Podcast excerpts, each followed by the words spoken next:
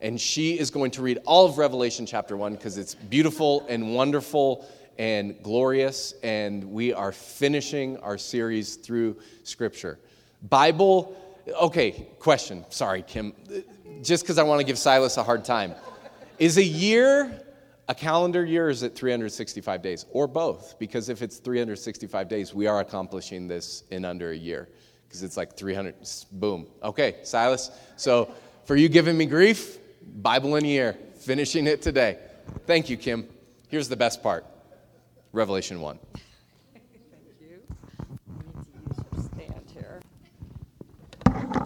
Good morning. The revelation of Jesus Christ, which God gave him to show to his servants the things that must soon take place. He made it known by sending his angel to his servant John, who bore witness to the word of God and to the testimony of Jesus Christ, even to all that he saw. Blessed is the one who reads aloud the words of this prophecy, and blessed are those who hear and who keep what is written in it, for the time is near. John, to the seven churches that are in Asia, grace to you and peace from him who, hit, who is and who was and who is to come, and from the seven spirits who are before his throne, and from Jesus Christ, the faithful witness, the firstborn of the dead, and the ruler of the kings on earth. To him who loves us, has freed us from our sins by his blood, and made us a kingdom, priests to his God and to Father and Father, to him be glory and dominion forever and ever. Amen. Behold, he is coming with the clouds, and every eye will see him, even those who pierced him, and all the tribes of the earth will wail on account of him. Even so, amen. I am the Alpha and the Omega, says the Lord God, who is and who was and who is to come, the Almighty. I, John, your brother, and partner in the tribulation and the kingdom and the patient endurance that are in Jesus, was on the island called Patmos on account of the word of God and the testimony of Jesus. I was in the Spirit on the Lord's day, and I heard behind me a loud voice like a trumpet saying, Write what you see in a book and send it to the seven churches to Ephesus, and to Smyrna, and to Pergamum, and to Thyatira, and to Sardis and to Philadelphia and to Laodicea. Then I turned to see the voice that was speaking to me, and on turning I saw seven golden lampstands, and in the middle in the midst of the lampstands some one like a son of man, clothed with a long robe and with a golden sash around his chest. The hairs of his head were white like white wool, like snow his eyes were like a flame of fire. His feet were like burnished bronze refined in a furnace, and his voice was like the roar of many waters. In his right hand he held seven stars. From his mouth came a sharp, two edged sword, and his face was like the sun shining in full strength. When I saw him, I fell at his feet as though dead. But he laid his right hand on me, saying, Fear not. I am the first and the last, and the living one. I died, and behold, I am alive forevermore, and I have the keys to death and Hades. Write therefore the things that you have seen, those that are, and those that are to take place after this. As for the mystery of the seven stars that you saw in my right hand, and the seven golden lampstands, the seven stars are the angels of the seven churches, and the seven lampstands are the seven churches. Wow. Father God, thank you. Um, thank you that we've made it this far. Thank you for this journey of the last year and for the dedication of Anthony and John in their pursuits to bring us closer to you, be more aware of you in knowledge, in faith, and in perseverance as we read through your word. Lord God, today is the day that we learn how it ends. And really, for us, Lord, it's a beginning. So, Lord, I just thank you for this last year. I praise you for the year to come, and I praise the teaching today, and may it just draw us closer to you. In Jesus' name I pray. Amen. Thank you.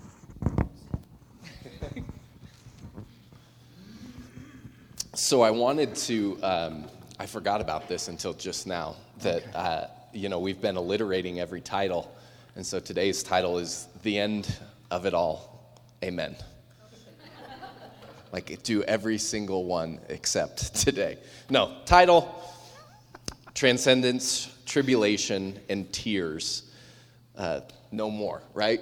There. Cody with the fancy font for the new year. Look at you, bud. Nice. Transcendence, tribulation, and tears. No more tears. There is uh, no book in the Bible that can be encapsulated in 35 to 50 minutes, and this one is no different. So that's the direction that we are heading. And I want to start with an apology because historically, when it comes to me and eschatology, uh, I have been less than, no, not even less than, I have not shown love around it. That was demonstrated a couple weeks ago when I taught through 2 Peter and got on a soapbox. And so I start by just saying, I'm sorry. God has used his people to uh, speak to me in that, confront me, and show me some things that are unholy. And so I'm beginning with repentance. I want to, in this season of my life and going forward, abandon angst and anger and frustration with how things have been taught and lead with greater love. And I thank you all for your patience with me in that process. Um, so let's let the healing begin. let the healing begin, okay?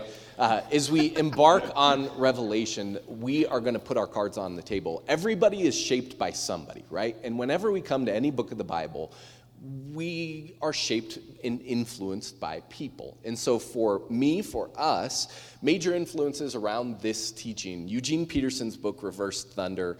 Richard Bauckham has a, a, short but dense book called The Theology of the Book of Revelation, which is one of the, the best and most highly recommended theological works on it the Bible Project, obviously, we, as we've sent out those videos week after week, as well as Echoes of Exodus by Roberts and Wilson, Old Testament usage of the New Testament by G.K. Beale, you know, a little 1,100 page book that Anthony has read through. Um, and so that's our cards on the table and the approach that we are taking with this book. This book is eschatological, which is a fancy theological word that simply means last study. It's a Greek word that is compressing those two things together.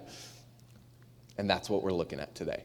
Yes, we're looking at uh, eschatology, the end of all things. And our goal in, in this sermon, as we've already mentioned, it's not going to be exhaustive, it's impossible. And so it'd be kind of foolish for us to even imagine that we would attempt to do such a thing. So what we've, um, what we're go- going for, what our, what our goal is, is to give you something that we wish we would have received the first time we ever were introduced to the book of Revelation. It's, it's a sermon I wish my youth pastor would have preached. he was my youth pastor. this guy, this guy. Yeah, we're never going to get th- this done. Um, yeah, but it, I mean, sincerely, it, it's, it's not everything, and, it, and it's certainly not, it's probably not answers that you hope to have as we kind of navigate it, but I, it really is from our hearts. It's, it's what we would have hoped, or at least I would have hoped to understand about the book the very first time I was introduced to it. So that's what we hope to give you today. And, uh, and, and, and the reason we're taking this approach is because there's been kind of two general approaches to the book throughout um, you know, the course of history and, you know, re- and, and especially recent history. And um, actually, in, in this really big, dense book, Christian Theology, uh, Millard Erickson coins phrases to help us understand those perspectives. And he uses the word eschatomania and eschatophobia. Eschatomania and eschatophobia. And, and, and it means uh, es- the, the, the, study of eschatology, the study of uh, end times, is everything. And that's all we need to talk about and needs to be discussed at every gathering and there needs to be um, specific time, um, you know, kind of carved out for all the time. But and that's one perspective. But there's also uh, another perspective, an eschatophobia, which is I don't want to talk about it at all. And and um, and I think these ideas are really true about every core doctrine uh, of Scripture. That God presents us with some really big, beautiful ideas, and and and to in addition to those big, beautiful ideas, they're very complicated. In fact, for thousands of years, theologians have been writing about these subjects and going back and forth with ideas and thoughts around them. And um, it's really important that uh, when eschatology began to be discussed in, in uh, our modern context, there were these positions taken, this, this um, almost hyper focus on it or a non focus of it. And so hopefully we can you know, thread the needle a little bit and not be extreme, but also um, you know, not be you know, so aloof that we're like, well, it's going to happen however it's going to happen. I used to tell people I'm a I'm a pan millennial. We'll just see how it pans out. Well, that's just that's lazy uh, student is what is what that that's what that that's how that um, interprets. That's what that is in the Greek. In the Greek, that's lazy, lazy student. Yeah, yeah. So. Um, yeah, Millard Erickson, he's, he's really wisely and he gently warns in his book on uh, Christian theology um, somewhere between the two extremes of preoccupation with and the avoidance of eschatology, we must take our stance. For eschatology is neither an unimportant and optional, option, uh, uh, opt, why can't I read that? Optional topic, nor the, uh, the sole subject of significance and interest, interest to the Christian. And so, uh, again, we're giving you perspectives, not answers, but perspectives today. And here are the four major perspectives around eschatology that people have been kind of conversing over, battling over for uh, a little bit of time now. And I'll give them to you really quickly. Number one, one way to look at the, the Bible is purely from a futuristic perspective, meaning it holds views that most of the events described are in the future likely to come to fruition at the end of age at the end of the age and, and, and most of the events that you're reading in revelation are kind of clustered together and they're going to happen in the future a second perspective is the preterist uh, perspective, which, which means that the events described in the book are taking place during the time of the writing, and the events are therefore in the past. That's a preterist perspective. The historical perspective holds that the events described were in the future at the time of writing, but refer to matters destined to take place throughout the history uh, within the church. And so, so, therefore, instead of looking solely to the future for their occurrences, we should also search for them within the pages of history and consider whether some of them may be coming to pass even right now.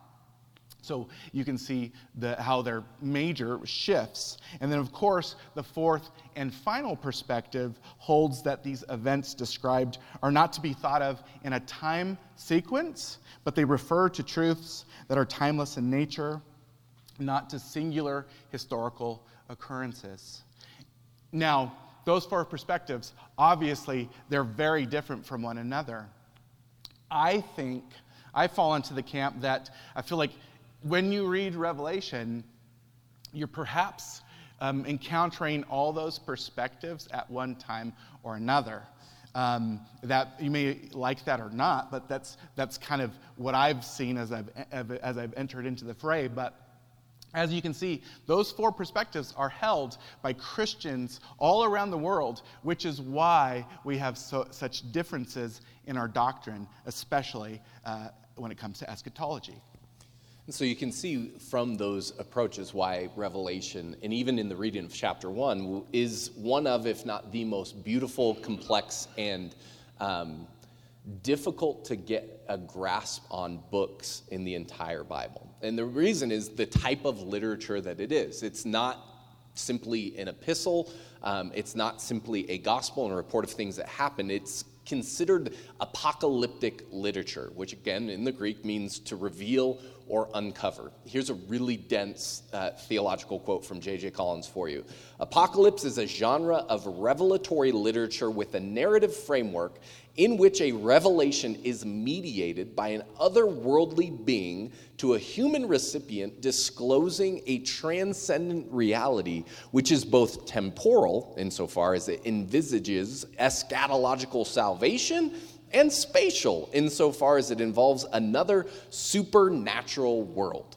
Thank you for coming to seminary today. Simply put, it means this it is a pulling back of the curtain to see what is really going on in the world, but unseen to the human eye. You see that in verse 1 and 2, the revelation of Jesus Christ, which God gave him to show his servants the things that must soon take place. He made it known how? By sending his angel to his servant John, who bore witness to the word of God and to the testimony of Jesus Christ, even to all that he saw.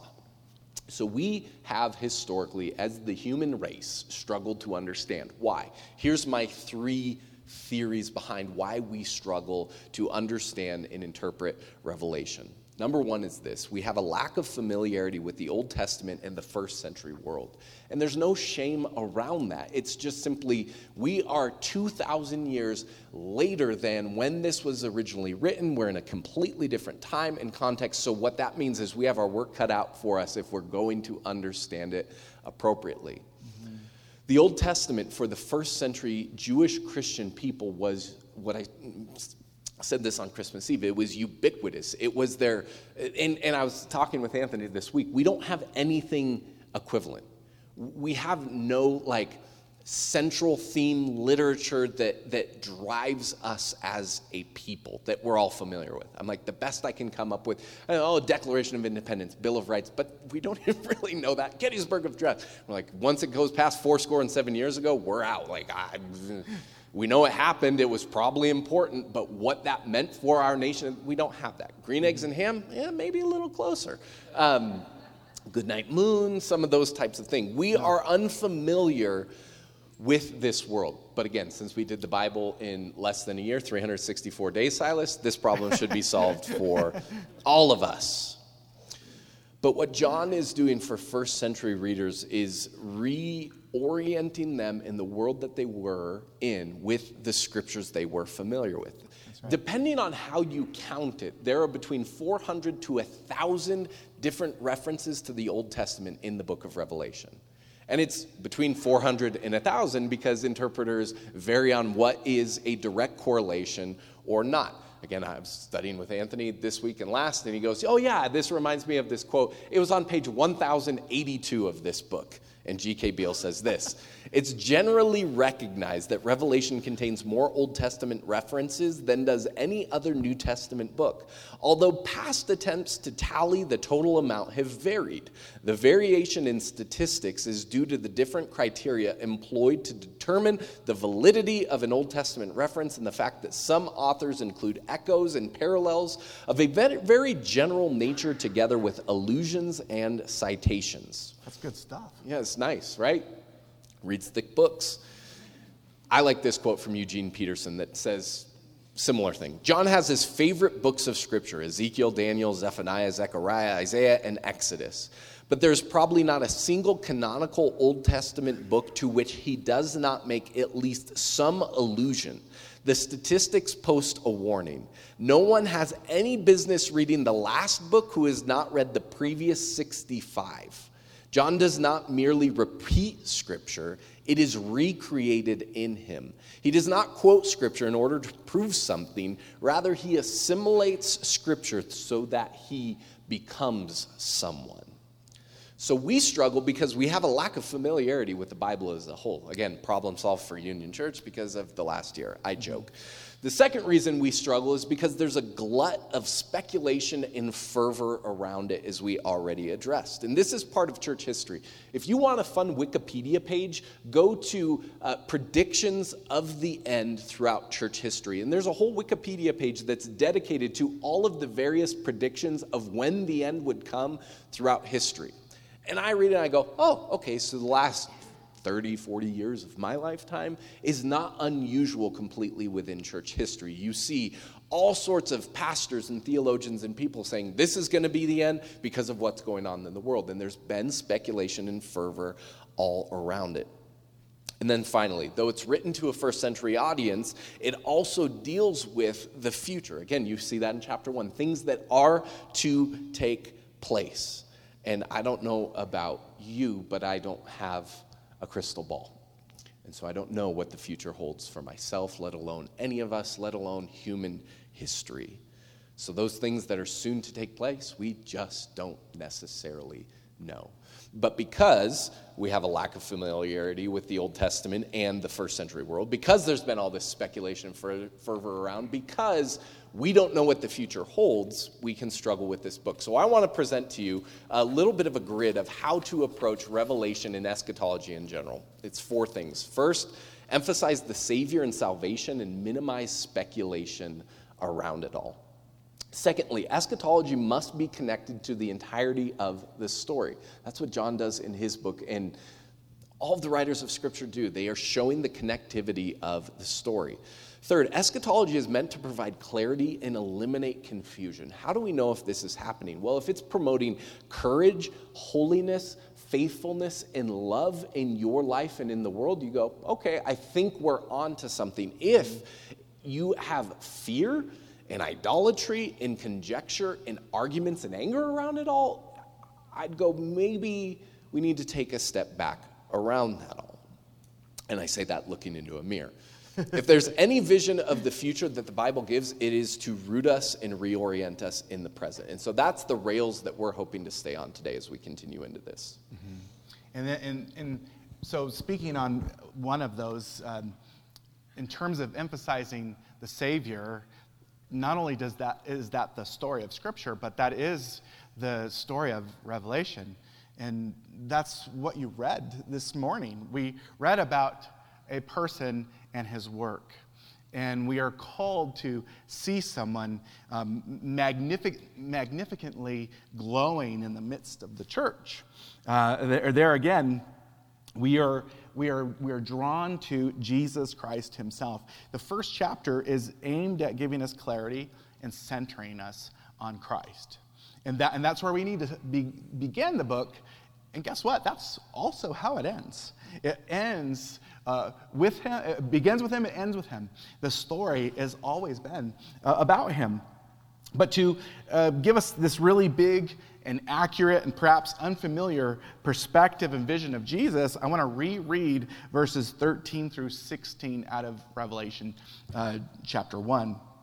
Because it says, in the midst, and this is who Jesus is, uh, in the midst of the lampstands, one like a son of man, clothed with a long robe and with a golden sash around his chest.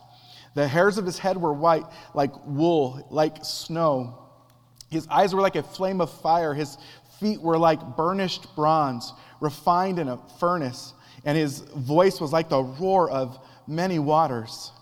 In his right hand he held seven stars, and from his mouth came a sharp two edged sword, and his face was like the sun shining in full strength uh, in the coming weeks, we're going to cover the letters to the seven churches in the first portion of Revelation. And uh, what you'll notice, and we'll, and we'll cover it in detail when we get there, but you'll notice that to each church, uh, Jesus wants the church to see these specific perspectives uh, uh, around Jesus um, up close and in 3D. He wants them to see Jesus in these specific ways. And so, if that's the admonition for those churches, then it must be the admonition for the church that exists today as well. Um, like I said, we'll look at that. Um, you know, coming in the, in the next several weeks. But what we need to keep in our mind and our heart right now is the vision that we have in that first chapter. And it's this Jesus seen in his transcendence and Jesus seen set in the midst of his churches, in the midst of his church. And I think critical and often forgotten is that in this book, uh, that is in particular to these churches, in, into a particular churches in, in a particular time, um, like just like the rest of the Bible, we have to remember this book in context. In other words, you know, some people look at this book and they, and they say chapters one through three is, is one segment and section, and then chapters 4 through 22 are another segment. But really, they're, be, they're, they're meant to be held in congruence. When we read the books of the Bible, they're always addressed to a particular people in a particular time. And my question is why would that change for the book of Revelation? Why would God just all of a sudden shift that story, even though it continues in congruence with the rest of those books? So um, here's a quote to drive that point home, and then I'll turn it back over to John. But Richard Bauckham, he says the, the effect of John's vision, one might say, is to expand his reader's world both spiritually into heaven and temporarily into the eschatological future, or to put it another way, to open their world to divine transcendence. The bounds which Roman power and ideology set to the reader's world are broken open, and that world is seen as open to the greater purpose of its transcendent Creator and Lord. It is not that the here and now are left behind in an escape into heaven or the eschatological future, but that the here and now look quite different when they are open to transcendence. The world seen from this transcendent perspective in apocalyptic vision is a kind of new symbolic world into which John's readers are taken as his artistry creates it for them. But really, it is not another world, it is John's readers' concrete day to day world seen in heavenly and eschatological perspective. And so, seeing transcendence, God being transcendent, is supposed to do something in a soul. And I think what's often lost is we have become so familiar with the cliches of God's in control, God's sovereign. But we can, just because of the, the busyness of life or the troubles of life or whatever it may be for you that gets your eyes off of that, we can lose sight of that. But when you see and actually let the truth of God's transcendence seep into your soul that does something in an individual. It's just on the phone last night with somebody, tough time. And, and to pause long enough to go, God is in control. And, and I don't know how this thing's going to pan out, and I don't know how this is all going to turn out. And it could be just horrible and rough all the way through, but I do know this truth that Jesus is ruling and reigning, and He has us in His care. That's to do something. And that's what John was doing for these first century readers and listeners to this letter is tribulation and trouble and trial and the temperature of the church was rising as pressure was closing in on them. And how are God's people supposed to act? How are God's people supposed to respond? And John saying, "See God on the throne and worship him in the midst of that.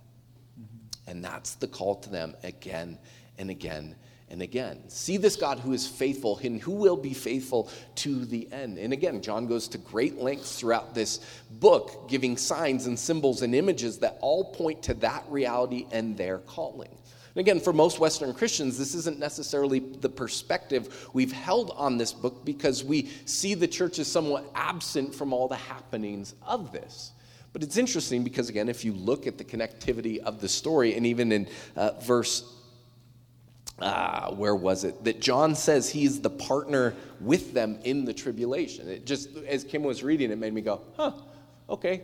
The church isn't absent necessarily from the trouble and trial throughout church history. The church has endured, again, with varying degrees of intensity, trial and trouble. And, and the task is to keep our eyes on Jesus, who, Jesus, gave the illusion of birth pangs, which aren't necessarily, as I've been told, predictable, um, which aren't necessarily, as I've been told, um, all the same. And again, I'm taking other people's word for this. But what the first century church was facing is that Nero uh, was this new ruler, new authority, new beast type figure. And again, we aren't going to get into all of the theories and disagreements around the tribulation, around the timeline, around the bowls, the judgment, the witnesses. But what all faithful interpretation lands on is that this book was given for a people in a place to be pressed towards Jesus, then and now. And so you mm-hmm. have in this book seals and trumpets and bowls and judgments. And again, there's varying theories on if this is a literal sequence. Is it? Some say so.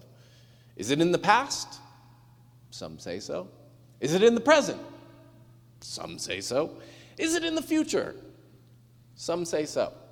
You want to talk about theories? Let's get coffee. Yes. And if you don't, well, let's get coffee anyways and talk about something else.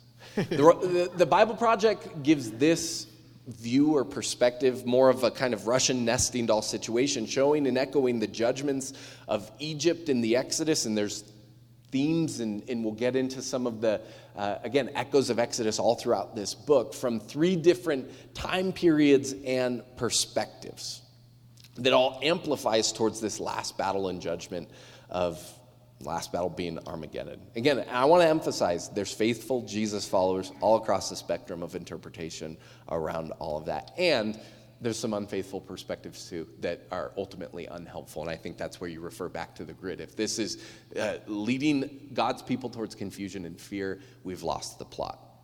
But ultimately, what John again is showing is a transcendent God in the midst of their trials and tribulations that is supposed to do something for these people and something for us. When you see in chapter one that God reigns and our lives are meant to be built around that reality, something shifts in our souls. Eugene Peterson puts it this way The end result of the act of worship is that our lives are turned around. The self is no longer the hub of reality as sin seduces us into supposing. And so that would be super easy and simple if it weren't for the three enemies that we've seen all throughout this story of the world, our own flesh, and the devil that's at work in the midst of the world. Mm-hmm. Yes. And obviously, um, the book of Revelation is about tribulation, it's about a, a terrible time on earth and again, people's perspectives on it. But Revelation is very consistent in showing that powers, and I think past, present, and future powers have always been at work in the world and has its effect on the life of the church.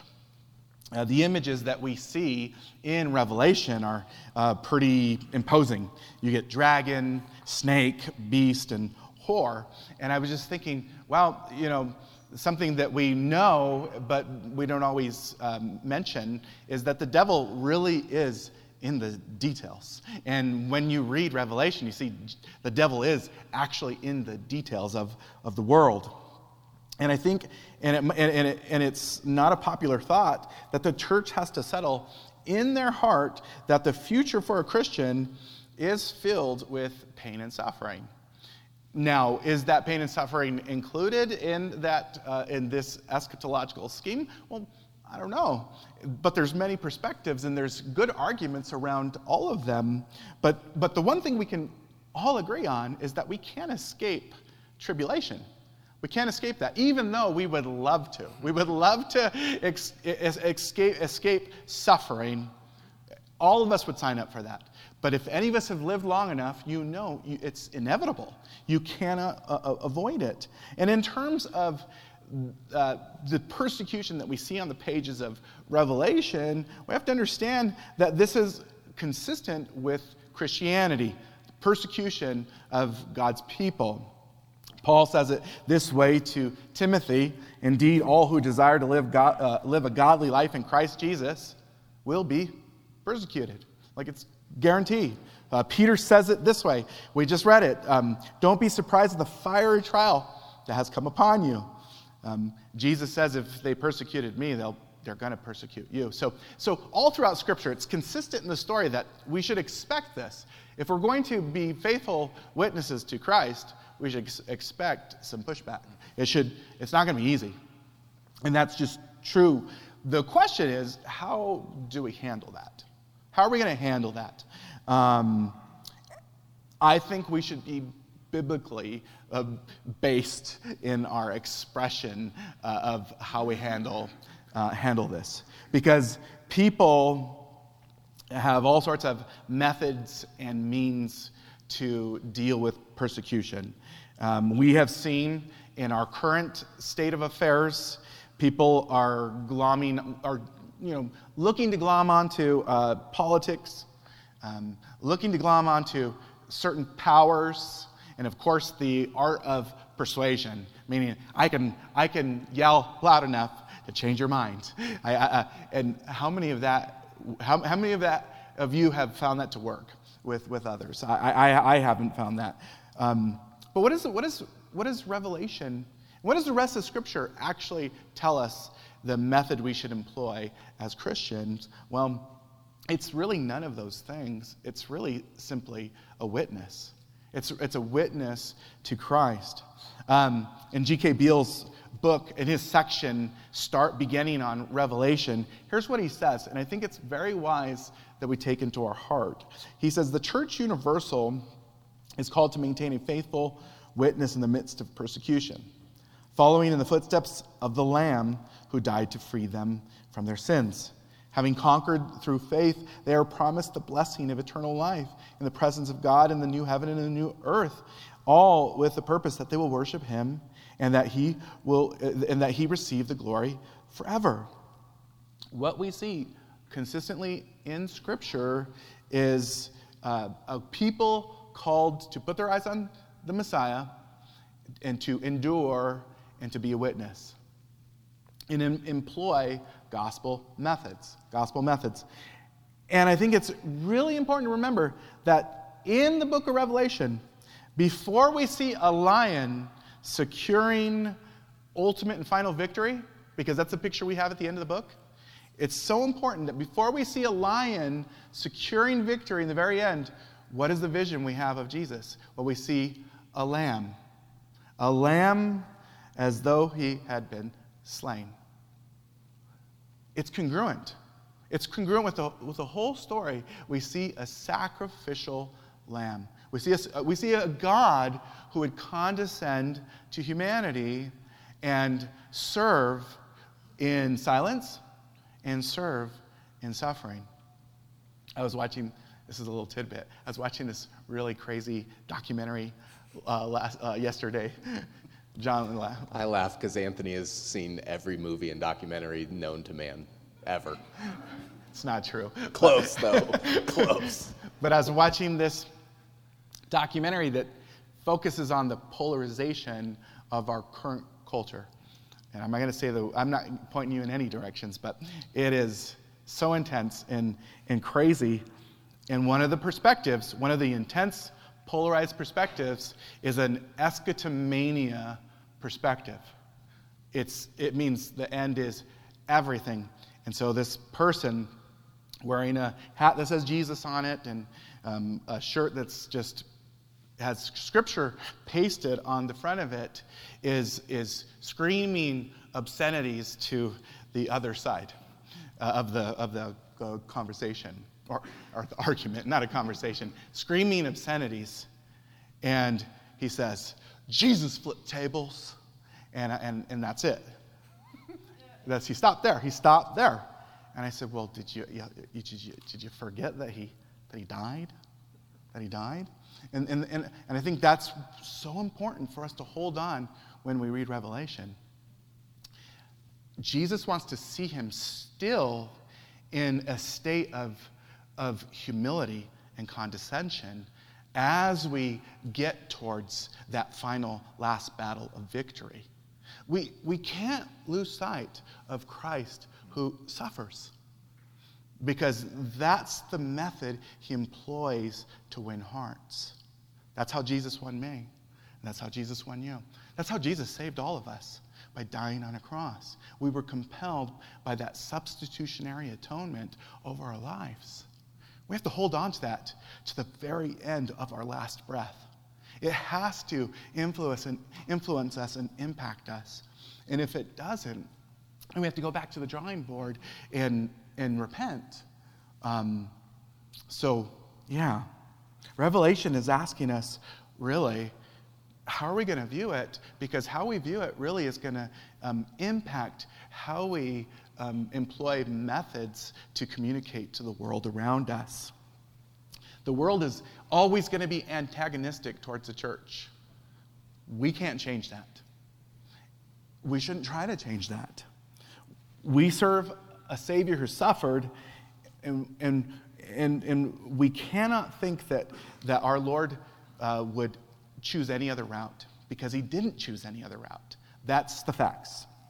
So, so guys, in terms of eschatology, freedom to have any position that you, that you want. That you, that you, you feel the Spirit of God is com- compelling you to, to dig into and, and follow.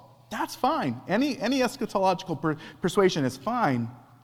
But it has to be congruent with this story of Scripture and especially with the Christ who has come to save us. It has to be congruent. If it departs, it's not really, um, it's not really the, the heart of God. One story which God's people have always been a part of. And we're in that story. We're a part of that story. Now, I'm going to read a real quick, long. Uh, It's the longest quote yet. yeah, longest Real quote. quick. Real quick, long quote. But this quote from Echoes of Exodus from um, Alastair Roberts and Andrew Wilson really helps us understand the story that we've all been a part of and that we're all a part of. What's going on in Scripture. And when you, like, again, John wasn't completely accurate. People are, people are they, they think the Old Testament is either quoted 200 times or 1,000 times. That's, that's the kind of um, confusion that it comes with the interpretation of this book and the, and the distance there is in our understanding. But here's the one thing it's, and when it's, it's a surprise. There's one thing that all Christians agree upon in their her- hermeneutic of this book, their interpretation of the, this book. And I'm telling you, if, Chris, if Christians all agree on something, we should really pay attention to what that is. And what Christians agree upon in the book of Revelation is that it's referencing the Exodus.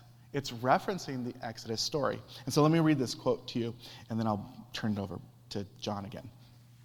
It says, Every Exodus in Scripture is incomplete. This is fascinating. Look, at, look at it all culminate. Look at the culmination, except the last one. The patriarchs leave the land and come back wealthy, but their descendants are enslaved. Moses leads the people out of Egypt, but they die in the wilderness.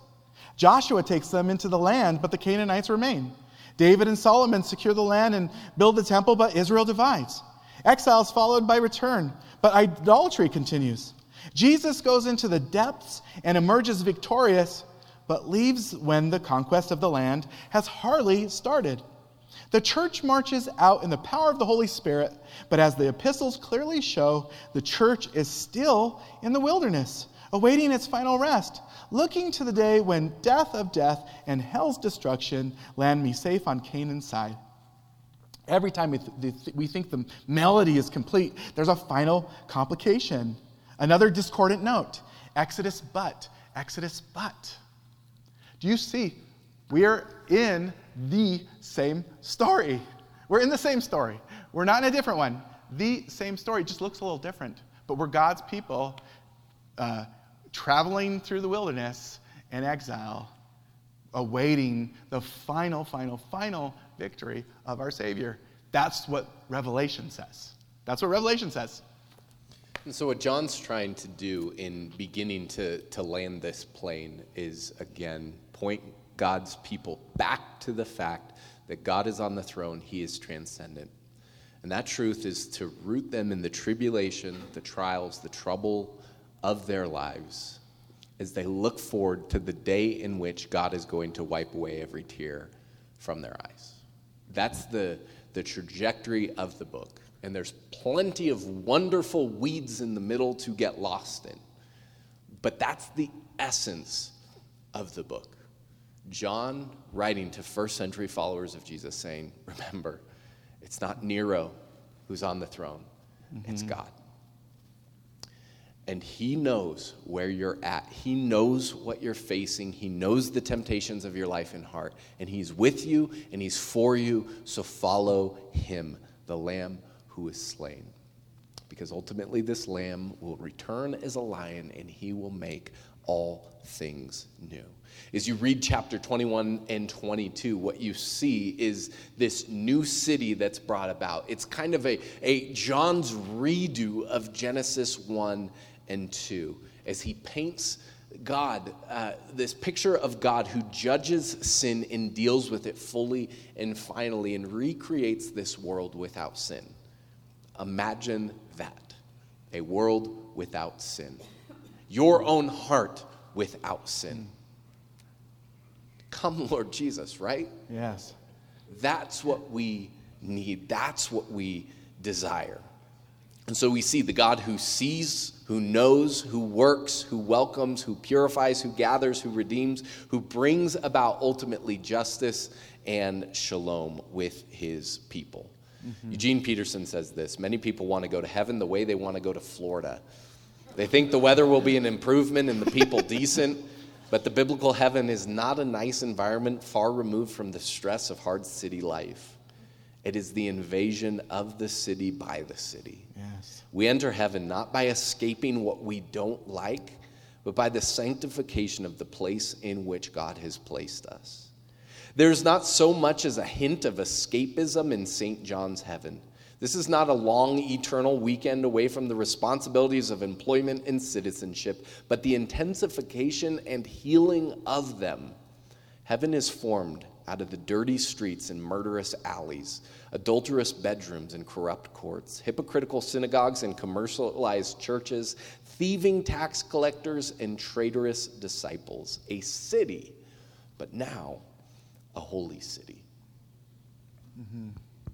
So, to wrap it all up, and in an attempt to wrap up what we've attempted to do over the course of this year, is see what the Bible is saying and be consistent with it. And, and rather than me ramble a bunch, I just want to read to you uh, another final portion out of that book, Echoes of Exodus, because again, I think it really gathers the idea of what's happening with the people of God, not just in Revelation, but just throughout the course of human history.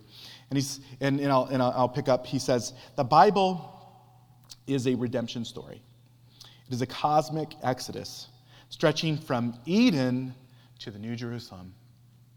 All the Exodus, all the Exodus narratives we have seen in this book political, geographical, spiritual, liturgical are contained with a global one that only comes to completion at the return of Christ. So, if at times it has seemed like we are going around in circles, making bricks without straw, trapped in slavery to sin and death for century upon painful century, and crying out for someone to help us, that is because we have been. When Adam sinned, we left our homeland, fell into captivity, and have been hoping to get back ever since. So have the oceans, so have the forests. Paul's teaching in Romans 8 is remarkable here. It's not just human beings who are awaiting redemption, but the creation itself will be set free from its bondage to corruption and obtain the freedom of the glory of the children of God. We are looking forward to the exodus of everything. When we left Exodus and headed into Egypt, we took the cedars and the swordfish and the puffins with us.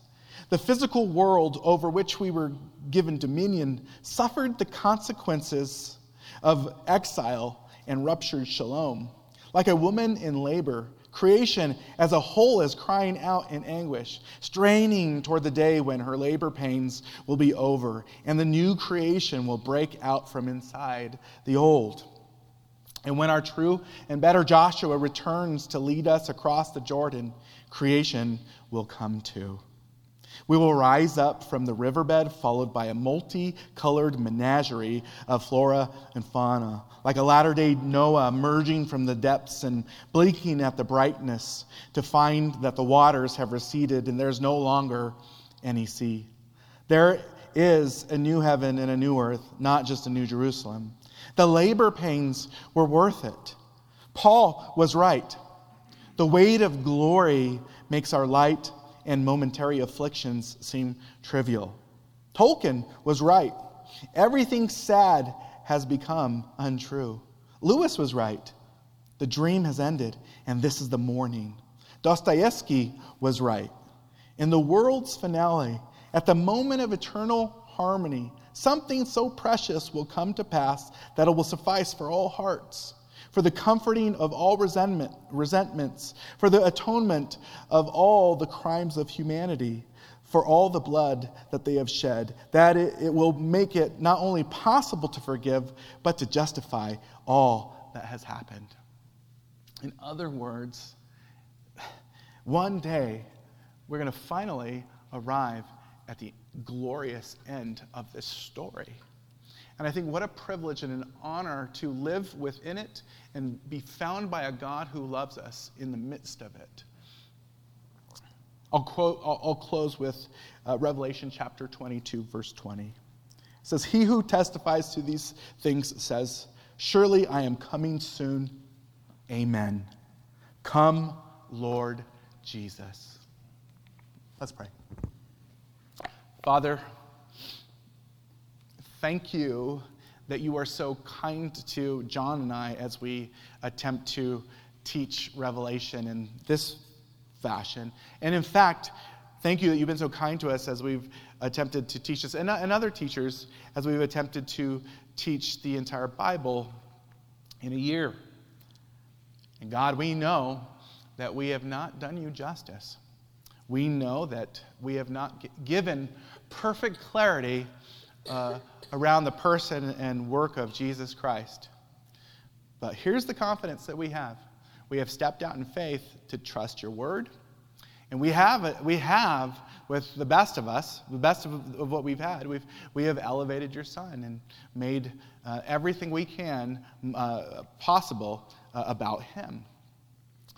And here's the good news, God, that, we take deep into our hearts that your spirit is at work in our hearts and in our minds, giving us a beautiful, a beautiful vision of your Son as we continue to follow him. And so, Jesus, we pray that as we see you in this new year, that you would continue to delight our hearts and our minds and our imaginations, capture us with your person and work. Uh, I pray that we would never think we need to grow beyond uh, just dwelling on uh, who you are. May we never depart from the chorus of heaven that says, Holy, holy, holy, Lord God Almighty, who was and is uh, and is to come. Jesus, come quickly. And until, until you do, until you return, we, we, we, we join that chorus. We love you, and we pray those things in Jesus' name. Amen.